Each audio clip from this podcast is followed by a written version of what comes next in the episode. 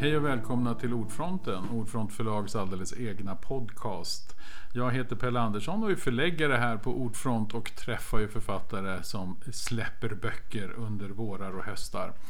Den här gången ska vi träffa David Eriksson som har skrivit En fredlösa. Hej David! Hejsan! Och du har skrivit just Den fredlösa, en roman om Annie. Annie är inte, tycker jag, alltid helt snäll. Varför har du valt att skriva om en ganska våldsam och kriminell person? Ja, den handlar inte bara om Nej. henne. Huvudpersonen är ju Sven då Ja. som är inte så kriminell utan ganska stä städad. Motsatsen. Ja, men han är ju då eh, tillsammans med Annie. Mm. Och eh, ja, hon, är ju, hon är en mördare faktiskt. Hon har Mm. mördat en man. Mm. Visserligen var det i självförsvar då men eh, det hade räckt att slå ner honom i järnröret. Mm. hade inte behövt slå ihjäl honom som hon gjorde. Nej, precis. Så att, eh, men just att skriva om... Alltså jag tycker det finns så många kvinnor i litteraturen. När män beskriver kvinnor Mm. så tycker jag ofta att de har någon slags eh, mjukhet eller att de ska vara motsatsen till det här hårda som män Mm. och, eh, ofta Framställs som. Ja, framställer sig som, framställs som. Och då var det roligt att skriva just om hon som... Hon har ju varit utsatt för en rad saker då Mm. som barn, övergrepp och så. Och, och istället för att eh, vända det där inåt så är hon väldigt, väldigt arg egentligen tror jag. Mm. Eller känns det som att Mm. jag har gjort. Ja, hon är ju väldigt arg. Ja, hon, hon har en nog. Mm. ilska i sig och hon är våldsam också.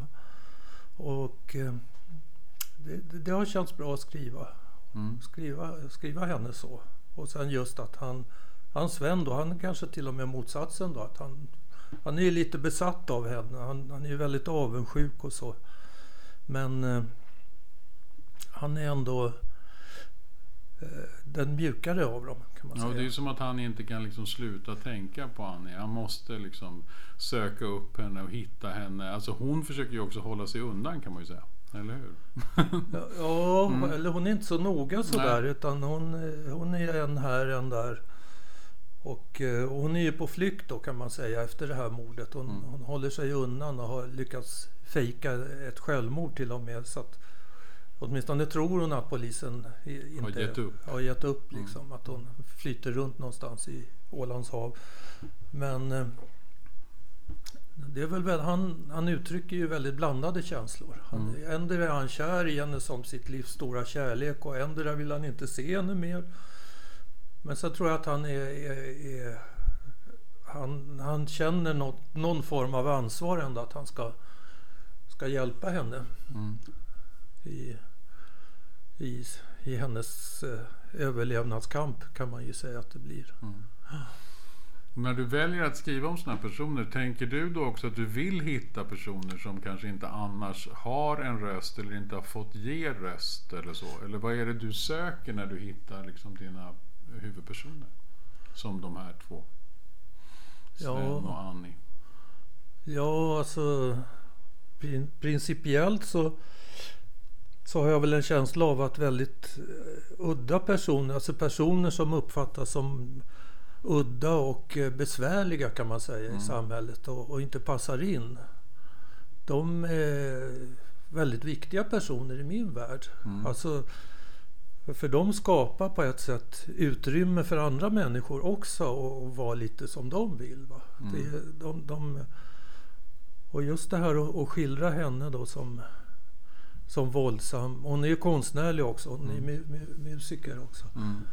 Och, så att det tycker jag väl är en liten mission ändå att skildra just de här människorna. Som,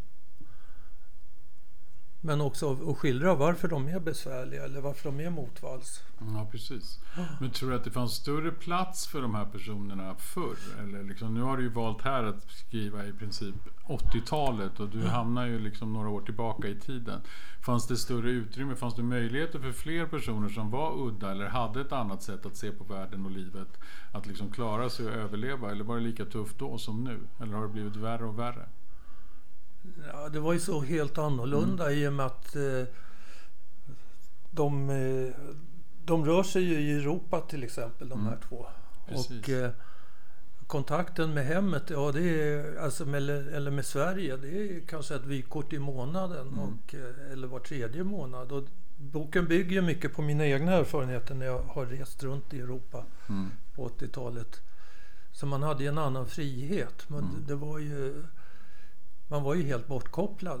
Mm. Det fanns ju ingen som kunde se var telefonen var någonstans. Nej, precis. Och man kunde inte se överhuvudtaget. Eller man kunde inte uppdatera och sk- skicka mail eller skicka Facebook-uppdateringar ständigt. Nej.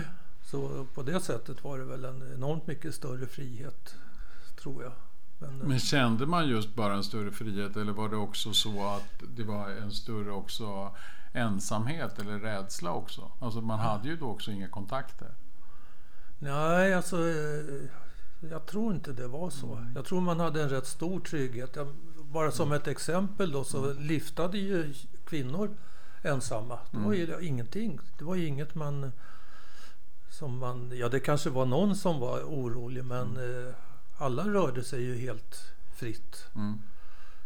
Så att jag tror nog det var en större frihet. Det var liksom ett mellanting där ifrån den svåra den här gubbe i hatt-stilen på 50 och 60-talet. Mm. Och sen då så var det ett mellanrum innan den här enorma kontrollen kom Mm. över oss på, ja, på 90-talet och, och 2000-talet. Så att, En kontroll som vi ändå har på något sätt velat ha själva, eller hur? Vi verkar ju ha anammat den själva. Eller Ja. vad tror du den kommit ifrån, den där rädslan? Eller? Är det också en rädsla för att det har blivit större... Alltså, vad är det som har gjort att vi accepterar den där kontrollen? Då? nej men vi har väl en nytta av den också. Mm. Mm. Alltså vi har ju ett umgänge genom mobiler och, och allting. Mm. Och vi har en möjlighet att, att sprida det vi vill säga. Jag menar varenda människa är ju en författare idag kan man ju säga. Mm. Med, Känner du konkurrensen? nej, jag tycker tvärtom. Jag tycker människor ska uttrycka så. Jag, Ja. jag märker när jag är ute och pratar i skolor Mm. och så att och jag skriver till exempel dikter med fordonselever. På, Mm. Och det är ju inte känt som de mest litterära människorna om man säger. Nej. Men de är jätteduktiga. Jätteduktiga Mm. och det tror jag kommer av Facebookandet. Att, Ja, precis. Man måste uttrycka sig i skrift Ja, hela tiden. ja, det är rädslan, den här stora rädslan både för att läsa och skriva och lyssna Mm. tror jag har släppt. Så att eh, det var mans egendom eller kvinnas egendom. Mm. Orden på det sättet. Så, Mm. Och så det- var det inte på 80-talet skulle du säga? Nej, då Nej. var det ju så smalt. Det vet ju Mm. bå, vi båda som vi har varit i, i, Mm. i litteraturen. Att Mm. då var det ju de medierna. Det var ju så få medier. Va? Mm. Det var några förlag och det var några tidningar. Och that's it. Va? Mm. Det var så... Trumpeterna var så få liksom. Mm. Man ska säga. Så, att, eh, så det är nog på gott och ont. Sen, eh, ja. För man kan ju också känna när man läser den här boken att det finns ju, när man tar sig igenom det här kanske liksom frihetliga på något sätt Europa. Det känns ju också som att det ändå var, liksom, folk var ju ändå ganska utsatta. Det var ju inte bara trevligt. Det var ju mycket också droger och elände och sånt också i den här världen. Men det, det känns förstås som att friheten ändå var väldigt mycket högre. Men jag tror att det här kom med något pris hela tiden också. Fanns, hängde det här ihop på något sätt? Utsatthet och frihet? Eller är vi precis lika utsatta idag bara att vi också har lagt på ett lager av kontroll? Ja, det där är ju jättesvårt att, liksom att svara på. Mm. Det, det var ju en väldig frihet. Det, I boken finns det ju Mm. till exempel kollektiv Mm. med och det är ju en ganska bärande grej i Mm. boken. Just de här För man har 80-tals... alltid någonstans att hamna på något sätt. Ja, ja. nej, men de här 80-tals och det är ju olika kollektiv. Det är ju också MC-gängen i, i Köpenhamn som jag kom i kontakt med ganska mycket då Mm. på den tiden. Men eh, i de här kollektiven fanns det en stor frihet. Mm. Men det var ju ofta, som också i boken, så var det ju alfahannar som, Styrde som, som tog över och styrde. Va? Mm. Ganska snart. Det började ofta väldigt anarkistiskt och, och bra och liksom fritt. Men, men sen var det ofta både, ja om du tar Christiania till Precis. exempel. Det, det blev ju, det skriver jag om också, Mm. att det, blev ju helt eh, i, i, i ha- knarkhandelns Händer. Ja, en slags maffiagrej och, och Mm. de här striderna mellan de här från början var det ju knallertband kallas de, alltså moppeband. Men eh, de växte ju upp och sen, sen handlade det ju mycket om att de slogs om handeln i Christiania. Så att det, det, Så det går från en slags frihet och sen så blir det här förfelat och sen så ja, blir det ändå knark eller våld. Alltså någon vill alltid ha makten över alla människor. Är det också därför de här personerna i din bok också tar sig vidare och flyr vidare? Är det för att man liksom hela tiden vill hitta en ny frihet? Eller vad skulle du säga är drivkraften för Annie och Sven på sin roadtrip genom Europa? Ja, för hennes Mm. del så är det ju att hon, eh, hon vill ju byta identitet Mm. och, och lämna Europa egentligen. Då. Men eh, hon hamnar ju i ganska ordentligt klister där i Köpenhamn. Med Precis. Sina gamla vänner i knallertgänget nu då, som har blivit rockersband som det heter Mm. på danska. Då. Så att eh, för hennes del handlar det ju hela tiden om att försöka eh, komma undan för hon vill inte i fängelse alltså. Hon, för det här hon har, har gjort. Hon, Hon måste ju hålla, undan, hålla sig undan ganska länge då också. Ja, hon vill mm, helt nej, försvinna ja, ja, bara. precis. bara byta och, och bara försvinna. Så det är väl det som är hennes projekt. Men, och han hänger ju med och vet väl inte riktigt vart det ska leda heller. Mm. Har ingen riktig plan på den här. Utan bara följer med. Ja, och försöker. Och han försörjer ju henne bitvis Mm. också. Han jobbar ju där i Köpenhamn. Jag vet inte hur mycket man ska tala om som Nej, händer. precis. Kanske... Nej, men hur, man kan ju ändå beskriva lite av resan ner genom Europa. Vad, vad är det som liksom drabbar dem? De möter ju väldigt många olika personer. De möter ju liksom både alltså andra kollektiv, men de möter ju inte bara liksom fattigdom och elände. De möter ju ganska många olika saker. Var det så här på 80-talet? Alltså, är det så här du minns det själv? Är det så du har beskrivit det? Ja, jo men det står ju i, Mm. på baksidan då att den är till, någonting med att den är till stora delar verklighetsbaserad. Mm. Och, och just de här liftandet med en tjej Mm. och, och det här arbetandet i Europa. Det, har ju- det är helt au, autentiskt. Mm. Autentiskt, ja. Ja, till och med arbetsplatserna som jag beskriver då Mm. är autentiska. Så att... Eh, Men hur var det möjligt att ta sig in överallt? Då? Hur kan du beskriva det? Alltså var det bara att gå och söka jobb och så fick man jobb? Eller liksom Ja. ta sig in på de här platserna? Alltså när man, jag reste ju flera år i Europa Mm. faktiskt. Mm. Jag, så jag har jobbat i Finland och, och Danmark och Norge. Frankrike har jag jobbat i. Mm. Och det, det, fanns, det fanns ganska så... Det blev samma till slut hur man eh, betedde sig när man kom till en ny plats då och visste att åh fan nu har jag lite taskigt med pengar här, nu måste jag börja jobba. Mm. Och det var ju att man hamnade på vandrarhem först. Mm. Och där började man fråga runt och då var det ju Alltså det var ju många arbetslösa som, eh, alltså som reste runt bara i hela världen. Och, och då, då hade, kände de till någon fruktodling eller, eller ja, Någonting. någonting. ja. Och, och i Köpenhamn där jobbade jag ju som dödgrävare och det fick jag ju faktiskt från Arbetsförmedlingen där i Köpenhamn. Så det kunde man ju också göra. mm, man kunde liksom få det rekommenderat. Ja, Mm. Eller- ja det ja, blev ja, så mm. kan man säga. Och, och samma med bostäder då. Först bodde man ju på vandrarhem och sen kanske på något billigare hotell hittar man. Och sen lärde man känna folk. Ja men du kan hyra ett rum här. Och sen kanske man blev ihop med någon tjej. Och så Mm. bodde man där.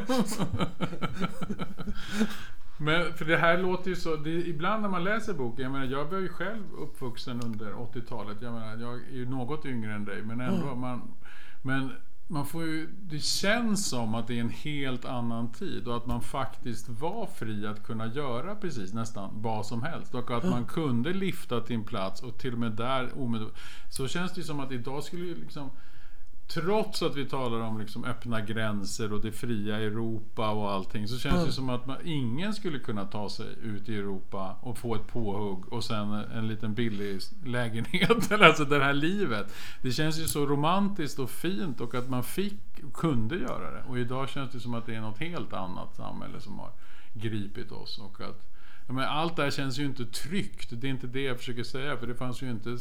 Det är ju inte som att alla människor i din roman har en säkerhet och trygghet runt sig. Eller liksom har ett socialt skyddsnät. Men det, Nej. fick, en- men det gick ändå att ta sig fram. Och det gick att överleva. Det skulle inte gå idag.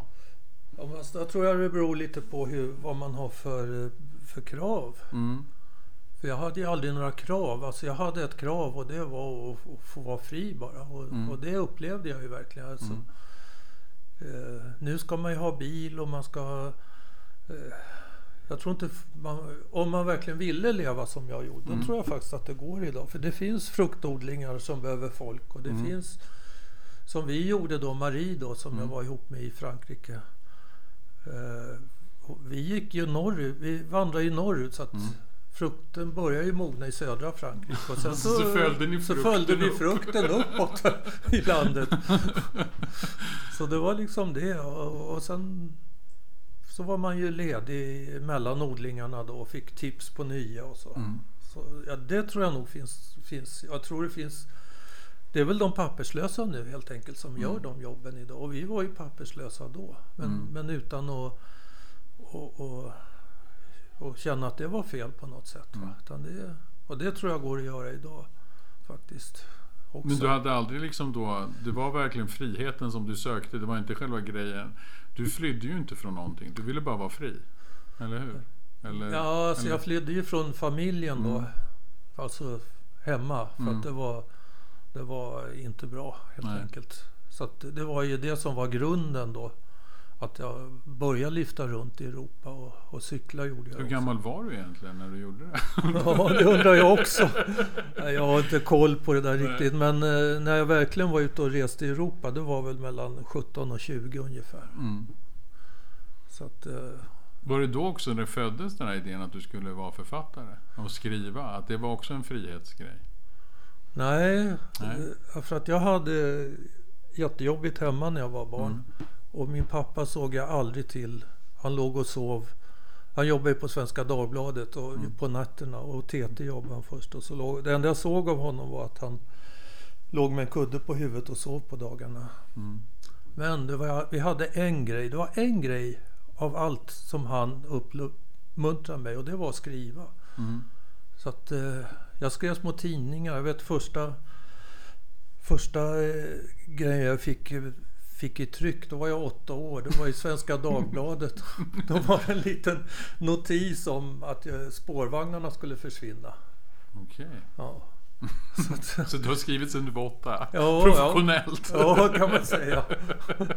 Ja, men jag skrev väldigt Ja. mycket. Jag skrev en roman när jag var i 13-14 års åldern faktiskt. Mm. Flera hundra sidor. Mm.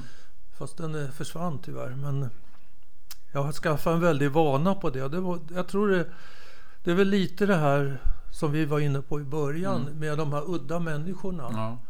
Och min pappa var udda, det, det, det kan jag lugnt säga.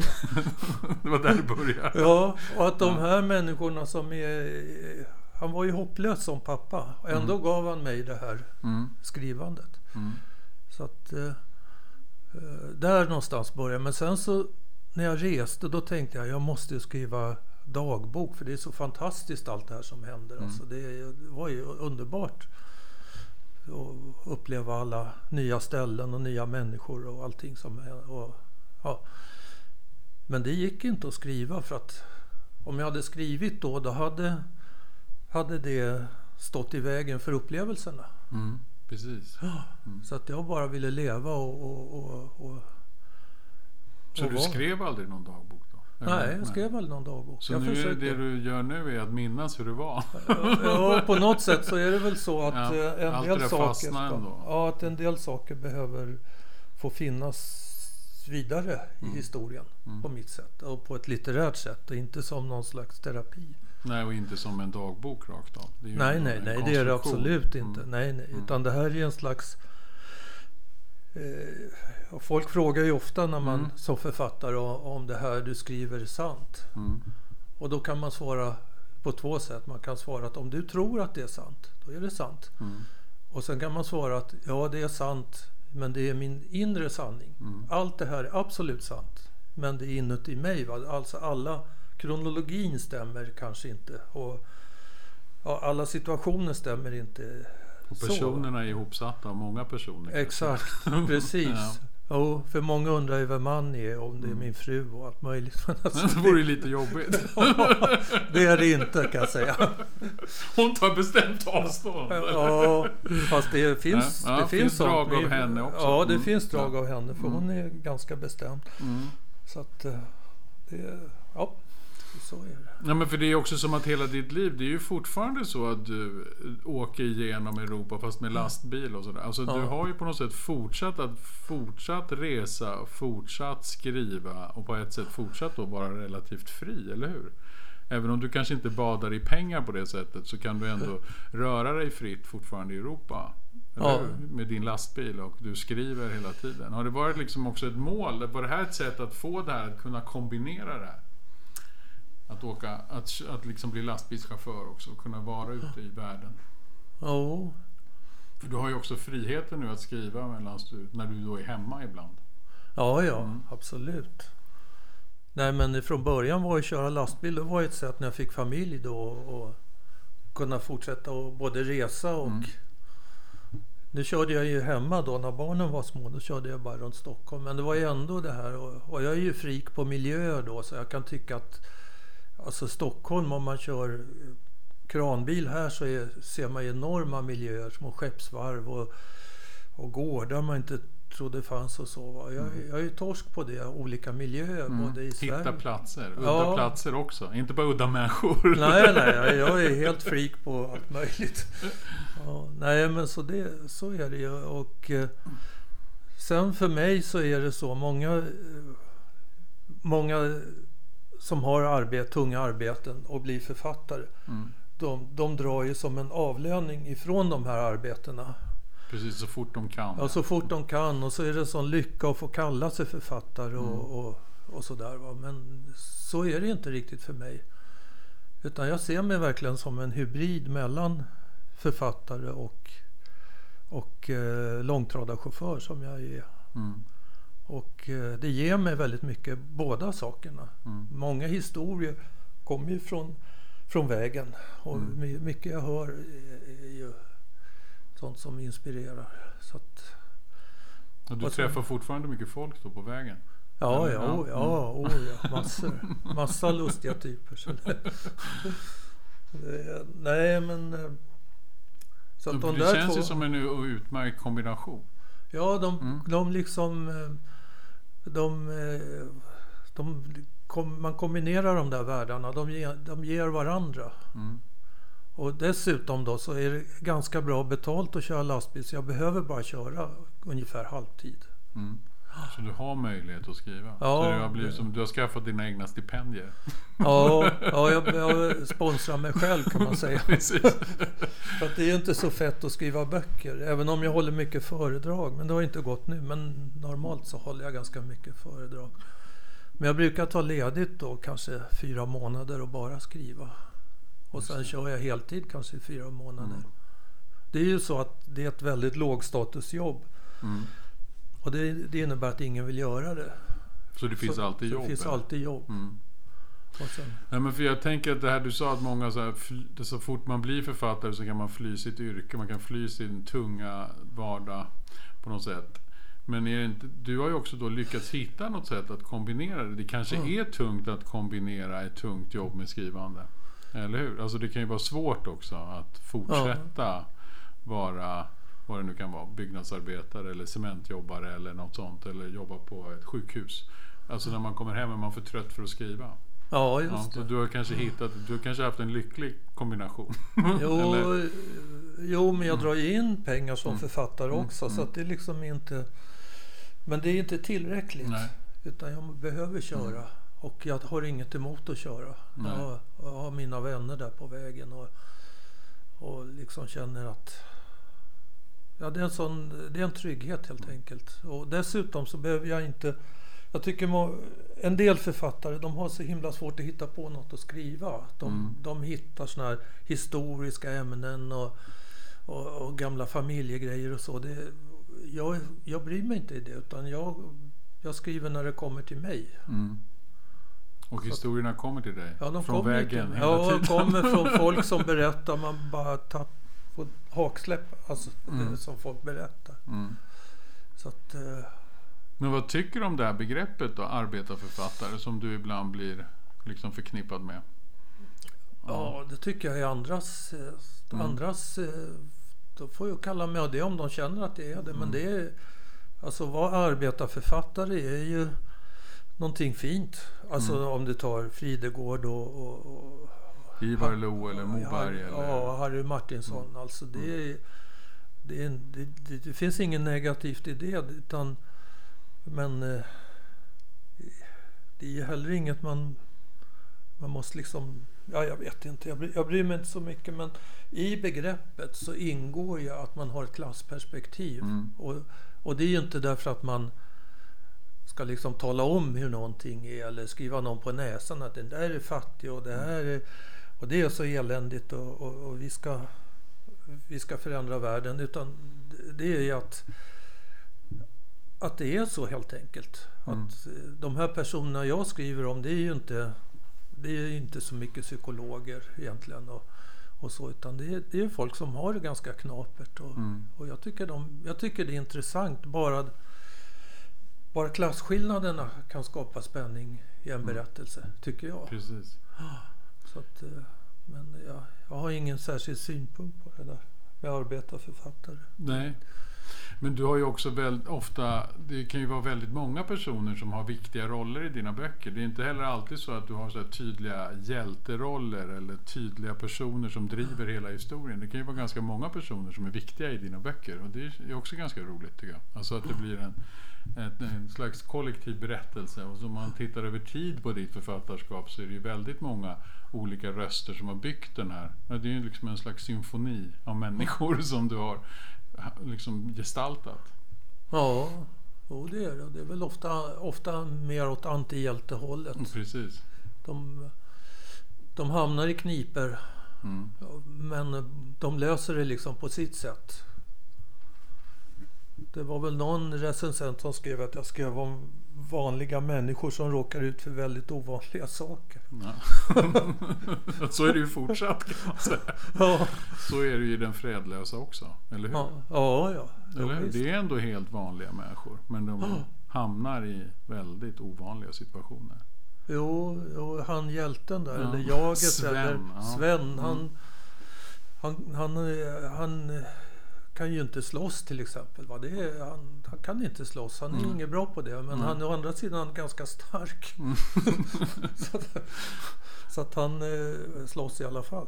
Ja. Eller han,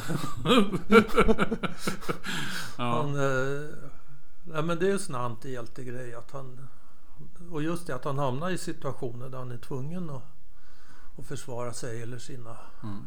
sina kompisar. Det, och det har varit roligt att skriva i den här boken. Jag själv väldigt rädd för våld. Mm. Eh, Men liksom honom så har jag ju varit tvungen ibland att, att idka, alltså försvara. Mm. Och det har varit ro, men det har varit en väldigt, det är ganska mycket våld i den där boken Mm, faktiskt. Verkligen.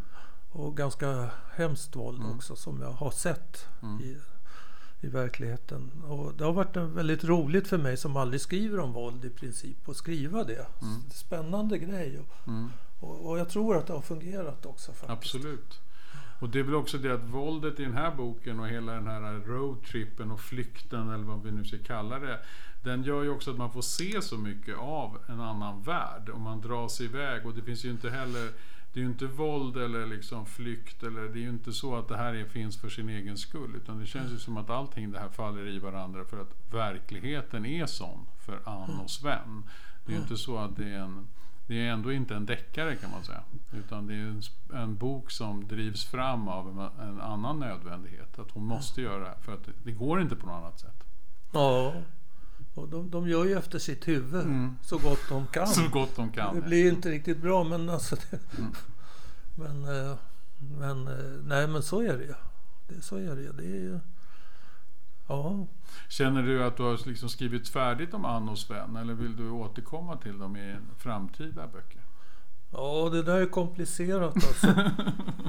För att egentligen var det ju, nej men jag känner mig ju på ett sätt klar. Mm. Men, men nu är ju folk jättesura för att de vill ha en fortsättning. Och de är ju så förbannade för att det liksom är, hur, långt, hur länge ska man vänta? De har ju väntat på den här då, de Mm. jag känner. Precis. Så att eh, nu vill de ju ha en fortsättning och det skulle ju gå att fortsätta faktiskt. Mm. Och känns det bra då, då? Eller du vill skriva något annat? Du vill fly till någon annan Ja, bok. ja. Nej, men jag, jag skulle nog vilja... Mm. Den här boken är ju väldigt... eh, Det är ju ingen actionbok, men Mm. det är ändå... Alltså det, jag har ju gått på Biskops Arnö och, och lärt mig skriva kan man säga. Mm. Där. Och då säger man ju det att det ska alltid finnas dödsträckor i en roman. Det måste finnas det. Och, och, och just den saken har ju inte jag accepterat. Utan jag har ju laddat på hela tiden va, så att det matar Absolut. på. Verkligen. Och, och då har jag tänkt Facebook ungefär när jag har skrivit. Alltså att, att det, folk vill ha korta. Mm. Och allting som händer. Eller liksom, ja. Ja, Det allting ska hända någonting hela Ja. tiden. Ja. Så att... eh, Och, Så, så, nästa bok blir bara dödsträckorna då? Nej, men jag tänkte, tänk att skriva om, skriva om en... Nej, men tänk att skriva om en katt som sitter i ett fönster i ett hus på landet. Och, så, och skriva det i två kapitel. Ja, vi Ja. kanske behöver lite vila efter den här. Ja, Ganska Ja. hårdföra boken. Ja jo, men den, har, den matar på ordentligt Mm. faktiskt. Och, och det gör att folk läser den snabbt och så blir de förbannade för att den är slut. Ja, men det är, det är ju så. Absolut. Och du har ju också redan hunnit få fin kritik. Vi pratade ju om det lite här förut. Har Framförallt i Dala-Demokraterna har ju skrivit jättefint om boken. Ja, verkligen. Ja. Och du har redan fått ganska många lyssningar på Storytel och det är många som är intresserade. Hur, hur känns det där då? Känns det alltid lite läskigt när man kommer med en bok? Eller är, det, är du o, okänslig för kritik och för, för mottagandet? Eller är du, tycker du det är jobbigt? Efter Ja. så här många böcker. Du har ju skrivit några böcker nu. Ja, det där är sjunde boken faktiskt. Mm. Ja, nej, ja, nej Har du men vant det, dig? Ja, det tycker jag. Mm. Jag har vant mig. Det Mm. tycker jag faktiskt att jag har. Men eh, jag känner ju att det är, det är på mig det hänger faktiskt lite grann. Att, eller ganska mycket. Ja, man kan säga att det är ändå... Du har ändå ett huvudansvar för de här böckerna ja, måste jag säga. ja, ja. Nej men det värsta är ju de första kompisarna. För man har ju ett gäng. Jag har ju några kompisar som har hjälpt mig lite med boken. Alltså vi läser upp stycken för Mm. varann. Och eh, så när de, innan de har läst så är det riktigt jobbigt Mm. faktiskt. Mm. För då vet jag inte om jag är helt fel ute eller om... Är det för att jag får läsa till och med? Eller är det i samma veva? Ja, det är nog nä, nästan före Mm. tror jag. Mm. Men nu har jag ju, du gillar ju boken. Mm, och, verkligen. Ja, Annars jo. hade den inte kommit ut. Nej, jag vet det. Jag vet att det är, jag vet att det är en grinig jävel. Så att det, det, hade inte, det hade inte blivit något med det. Det vet jag helt säkert. Och sen Jan-Erik då som Ja, har redigerat. Han säger att det är den bästa jag har gjort. Ja, Just för att det är så olika miljöer. Mm. Det, är- det, är liksom, det är Köpenhamn och det är Frankrike och det är fruktodlingar och det är Västerbotten och kollektiv. Alltså det rör sig hela Ja. tiden. Ja. absolut. Och sen så just det jag tycker det är fantastiskt roligt att få se den här andra tiden. Alltså Ja. 80-talet. För det är inte så himla väl beskrivet. Det är inte så många som gör det. Och inte heller med blicken på, på det från nu, eller vad man ska säga. Alltså den här är ju inte skriven i 80-talet. Du har ju faktiskt skrivit den nu. Och det handlar om 80-talet. Och då blir det liksom som att man förflyttas i tiden. Och det är, så det är både i tiden och över stora delar av Europa. Och olika, olika länder och olika människor. Jag tycker det är otroligt, otroligt spännande. Och bara det gör ju att man vill läsa vidare. Man vill ju komma vidare till nästa ställe, nästa plats, nästa sak. Ja. ja, det är jätteroligt att höra. Mm. Det uppskattar jag ju väldigt. Mm. Jo, nej, nej, men det det är, det är stort. Mm. Och sen har jag, jag har ju fått, alltså man ska inte skryta men, och det gör jag faktiskt inte för jag har, jag har fått väldigt positiv respons Mm. utav ja, alla som har läst den tror jag. Mm. Ja, inte norrländska socialdemokraterna. Men de kan vi skita i tycker jag. Ja, ja, ja, men det måste ju alltid vara någon som är grinig och, och, och ofta är det väl kanske någon som egentligen själv ville kan skriva så mycket bättre fast Mm. den inte råkar bli utgiven. Det, det, är ju- det är ett problem om man säger. Ja, verkligen. Ja, nej men vad roligt. alltså det här känns ju väldigt roligt. Jag tror att det här kommer gå alldeles utmärkt. Jag menar, den här uppmärksamheten och att det har gått så bra här inledningsvis. Det, det är ju faktiskt helt... Boken har ju knappt kommit ut än. Nej. Alltså den är ju precis färdig från tryck. Så att vi är ju precis i början på något. Ja, Det känns ju den, skitroligt. och den, är ju, den är ju min bebis. Mm. Och jag tänker göra vad jag kan för att den är, den är faktiskt bra. Den har ju lite olika bottnar. Den har ju arbetar som vi pratade om. Det är ju en arbetarlitteratur men det har ju också faktiskt metoo med den här Annie då. Mm. Som det absolut Blir utsatt. Hon blir utsatt men hon vägrar att och liksom böja sig och, vä- och jobba inåt. Utan hon är rabiat förbannad kan man säga Mm. hela tiden. Mm. Och, och, Ja, det är ett vrål på något sätt. ja, hon, hon, är, hon är sur helt enkelt. Ja, faktiskt.